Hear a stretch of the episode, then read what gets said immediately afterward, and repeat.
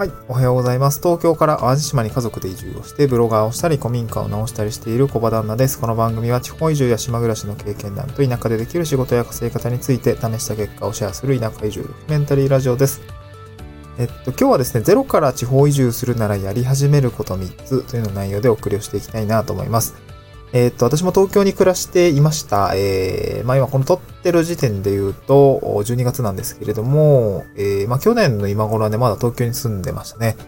じゅうにがつだから、まあ地方移住をするぞっていう感じで、まあ具体的にね、あのー、まあもうほど動き始めていて、まあ移住相談も行っていたし、えっといろいろ情報収集もしていたし、うん、どうやったらいけるかなとかね。えー、まあこの時はもうすでになんかあの、移住したい場所の地域おこし協力隊制度の募集が出ていたと思うので、確か応募書類を作っていたんじゃないかなと思うんですよね。そうそう、転職みたいな感じだったんですけどね。うん、で、そっからもうじゅうにがつからさんがつまでは早かったですよね。ポンポンポンとこうなんか、えっと、し、仕事が決まって収入が、まあ見込みが立って、じゃあ移住しましょうっていう形になったので、まあそっから早かったですね。うんで、まあ自分がその地方移住するときに、まあどうやったら実現できるんだろうみたいなところって結構やっぱ悩ましくって、なんかこうビジョンが見えていなかったんですよね。うん。いやもう本当ににねんまえとかマジで、いやーなんか漠然としてましたね。本当に。いやなんか田舎暮らししてみたいなというか、東京を離れたいなというかな、そう、そういう気持ちではあったんですけど、じゃあどうやって移住すんのみたいなね、縁もゆかりもない場所で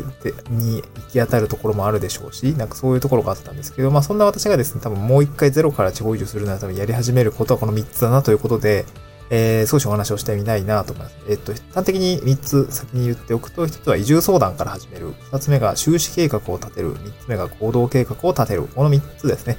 このみっつからやっていくかなと思います。ちょっとひとつ深掘りをしていきたいなと思うんですけれども、まずひとつめですね、移住相談から始める。うんこちらですね。移住相談って聞いたことあると思うんですけど、まあ誰とやるのかっていうと、これはまあいくつかあって、まあ地方の自治体の方とか、あとは エヌピーオー 法人、まあその業務を委託して多分受けていると思うんですけど、エヌピーオー 法人とかの職員さんとやるみたいなところがあります。まあ結構 エヌピーオー 法人置いてる場所も多いと思いますね。まあ積極的にやってない場所は置いてないと思うんですけど、まあその移住者を広く受け入れるというか、なんて言うんでしょう。えー、呼び込んでいるところには大体あるかなと思いますね。うん、なんかそういう団体らしきものが多分あると思います。で、まあそういうところでですね、移住相談から始めるといいかなと思いますね。で、移住相談って何を話すのかっていうと、まずですね、結構ヒアリングをされますね。一番最初に私もその東京の有楽町にですね、えっと、交通会館っていうまあ建物があるんですけど、そこの中に、えっと、あれですね、なんだっけ、あの、ふるさと回帰支援センターっていうのがあるんですけど、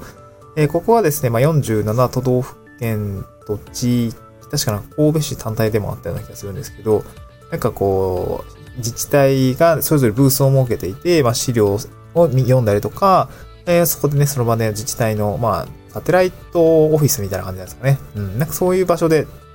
移住相談をすることができるんですね。うん。だか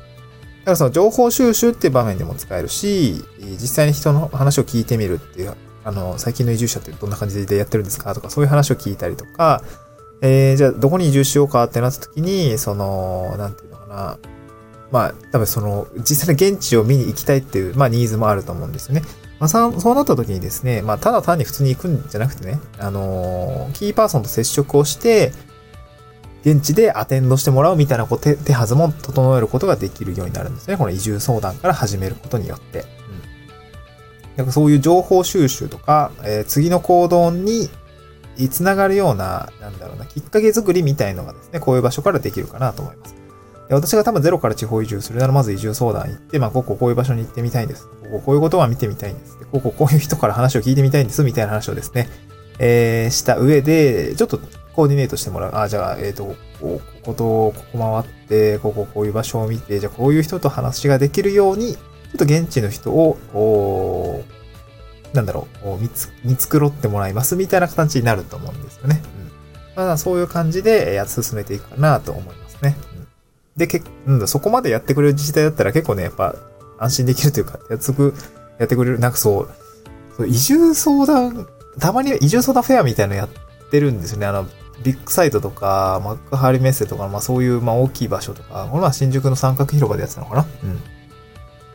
まあバーッと広いブースを設けてね、移住相談やるタイミングがあるんですけど、いやなんかね、これはもうあのあるあるなのかもしれないけど、なんかやる気のない自治体もやっぱ何何箇所か混じってんですよね。とりあえず来ましたみたいな感じの、そうめっちゃドテーみたいな感じになっていて、あのなんていうんですか。なんか聞きたいことありますかみたいな。そんな感じで、売り込み、いや、なんかなんで出てんねんみたいな感じの、こう、売り込む要素がないみたいな。就活とかでも多分ね、転職フェアとかもあると思うんですけど、そう、全然採用担当をやる気ないみたいな、結構そういう話、あの、そういう話を聞いたりもするんですけど、まあそういう、そういう自治体はもう花からやめといた方がよくて、やっぱりね、その、移住って結構人で見る人もやっぱ多いし、ね、その気持ちもすごいわかるので、そういうのを見るのもいいかなと思います。だから移住相談フェアとかにも行って、自治体の担当者の態度を見て、なんかこの自あの自治体はあかんわみたいなので決めるっていうのは意外とね、大事かもしれないですね。うん。そのタイミングで移住したとしても、あんまり良くないかもしれないって。あの、協力は得られなくて、なかなかやりづらいハードな移住になっちゃうかもしれないっていうことは当然あり得ますので、まあそういうところは見ていくのもいいかもしれないですね。はい。で、二つ目ですね。収支計画を立てるです。これは収入の見込みを立てることですね。収入の見込みを立てること。これ結構大事かなと思います。私は子連れ移住だったし、まあ家族もいて、うーん、まあなかなかね、ちょ、まあ貯金はね、まあそれなりに貯めてはいました。貯金はそれなりにも貯めていたし、えー、っと、妻の仕事的には看護師だったので、まあどこでも私は働けるからね、みたいな話、お前だけはで働いてへんのみたいな感じでね、結構揶揄されるぐらい、あの、そんな感じだったんですけど、なので収入の見込みを立てることっていうのはすごく大事かなと思いますね。子連れ移住とかであれば、なんかやっぱり行った先で無収入です。まあそう行った先でね、仕事を見つけるのも全然いいと思うし、まあ、そっちの方がもしかしたら多いかもしれないですね。実際は。うん、でもちょっと不安じゃないですか。なんかうーん、個人的にはやっぱ不安だったんですよね。まあだから取った手段としては地域おこし協力隊という総務省の制度ですね。こちら収入がさんねんかん固定収入いただきながら。えー、まあ副業もできて、そして、えー、家賃もゼロえんみたいな、そんな感じのね、すごくソフトランディングできる制度が私は良かったよ、みたいな話をですね、ずっとブログでも書いていて、じゃあその地域おこし協力隊になるためには、どういうことを、まあ、何からやったらいいのかとか、まあ、どういう、まあ、応募書類を書いたらいいのかとか、まあ、どういうことを面接で聞かれるのかみたいなのをずっとね、ブログにまとめているので、まあ、そちらになりたい方、あの、興味がある方については、あの、ブログの方を見ていただければいいかなと思います。このスタンドエフの概要欄にブログのリンクを貼っておりますので、そちらから見ていただきたいですけれども、まあ、収支計画ですよね、えー。収入の見込みを立てるっていうことは、ちょっと家族がいるとか、子連れが、子連れで移住でするっていう方については、もし、あの、やっておくといいのかなと思いますね。うん、まあ、当然ね、あの、地域おこし協力隊はさんねんで任期終了すると、そこからね、あのー、無職予備軍ですので、まあ、自分でね、そこからあの事業を作っていかなきゃならないんですけど、まあ、さんねんでね、えー、事業化まで持っていければ、まあまあまあ、いい方じゃないのかなとは思います。これはもうやりながらなんでわかんないです。僕がモルモットして、あの、頑張っていくしかないんですけどね。まあ、頑張った結果はこういう、こういう音声配信とか、ブログに書いて、えー、まあ、こんな感じのロールモデルができそうですみたいなことをね、やっていきたいなと思っております。うん、で、最後みっつめですね。行動計画を立てるですね。行動計画を立てる。えっと、まあ、移住で一番重要なのって結構、いつ移住するかを決定することにあると思うんですよね。そう。そこからそのスケジュールっていうのが、こう、起点となって埋まっていくような形になるので、このいつ移住をするのか、これ今、ちょっと私も電子書籍を書いているんですけど、移住の方法みたいな。ちょっとま、タイトル決めてないんですけどね。書いてる内容としては、具体的な移住のステップみたいな感じで書いているんですけど、まあ、その中で、この、計画を立てるってことを話をしていて、その中で、その、引っ越し日を決めましょうっていうことを一番重要ですみたいなことを、その、今書いてるところなんですけど、行動計画を立てるときには、やっぱり、いつ、いつって言っちゃった。いつ移住をするのかっていうのがやっぱ重要なんですよね。それが決まらないと、その、いつまでに何をしなければならないのかって決まっ、あの、明確になっていかないので、そう、あの、行動計画を立てるというのはすごく重要かなと思いますね。まあ、やることリストだったり、こうなんかいつまでに何をやらなければならないで、これは今どういう状況だみたいなのをですね、まあ、見える化しておくことで、うんと、相談もしやすいと思います。うん、あのー、まあ、誰に相談すんねんって話で、まあ、家族とか、あと、自治体の人もですね、まあ、今こういう計画を立ててるんですけど、みたいな話で、まあ、家って見つかりそうですかねみたいな、そういう相談もね、あの、できると思うんですよ。そうそうそう。僕が移住した時ってさんがつなかば頃から家探しだったので、結構ね、その、そう、あと僕は淡路島だったので、パソナさんですね。パソナさんの本社移転、がね、本格的に始まりますみたいな感じで、結構ね、そう住宅がね、なくなってるんですよね。なんか借り上げられてるとか、そう、まあ、結局的にはそのパソノさんもその、なんだ、寮とか、えー、社宅みたいのを建てていたりするみたいな、そんな話がですね、えー、あったりもしたので、ま、まあ私はギリギリ間に合ったんですけど、僕の後、ちょっと後に移住しようと思ってた子がですね、これはすごい長引いたらしいんですよ。なかなか家が見つからなくて、そう、家が見つからなくて、なんていうの、結構なんか友達の家とか、ゲストハウスにいっかげつぐらいずっといたみたいな、そんな話をしていたので、いや、それは大変ですな、みたいな。なんかそういうね、あの話を聞いたり、聞いていたりしました。なので、この行動計画を立てる。まあ、家を決めて、いつ移住するのかっていうのを、あの、あらかじめ、こう、まあ、マイルストーンとして置いて、えー、行動計画を立てておくっていうのはすごく重要かなと思いますね。まあ、こんな形でこのみっつですね、ゼロから地方移住するならやり始めるみっつのことについて今日はお話をさせていただきました。まあ、僕がね、また地方移住するなら、えー、こんな感じで進めていくかなと思います。まあ、ちょっとね、まだブログは全然書けてないんですけど、まあ、こういうなんか具体的な、なちょっと電子書籍にちょっと時間を取られてるっていうのはあるんですけど、終わったらね、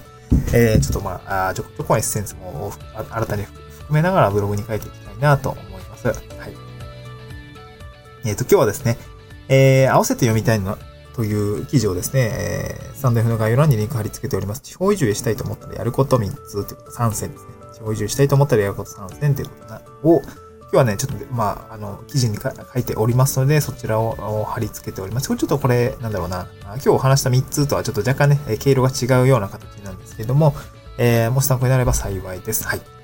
えっと、今日はですね、えー、そんなようなお話でございました。スタンド エフエム で、まあ、引き続き、まあ、まあ、都会から、えー、田舎、都会を離れたい人、まあ、なんか理由があるんでしょう。僕も理由がありました。えー、子育てをですね、東京ではちょっとしんどいとかね、まあ、会社に、いや、東京でやってる仕事が今しんどいとかね、まあ、結構いろんな理由があると思うんですけど、まあ、都会から離れたい人がですね、田舎に移住してくる。ことができるように、まあ、何が必要なのか、まあ、仕事でしょ、仕事があったりとか、まあ、そもそも移住の手段っていうところの情報っていうのがね、なかなかこう、俗人化していて、えー、見えてこないっていうところがあったりするんで、そういう話をですね、まあ、一つのロールモデルとして情報提供していきたいという思いがやっております。このスタンド エフエム ですね、概要欄にリンク、あー、スタンド エフエム ですね、ぜひフォローしていただければ幸いです。また、ツイッターの方もですね、えー、同じように発信をしておりますので、ぜひフォローしていただけると、まあ、リアルタイムに今、こういう情報が出てますとか、こういう仕事が出てますみたいな話。まあ、特にね、そう、今、そう、淡路島に移住したい人はですね、まあ、これまあ、私もやってるところなんですけど、地域おこし協力隊募集出てますので、はい、まあ、そういった話をですね、えー、発信をしておりますので、ぜひツイッターの方もフォローしていただければ幸いです。また次回の収録でお会いしましょう。バイバーイ。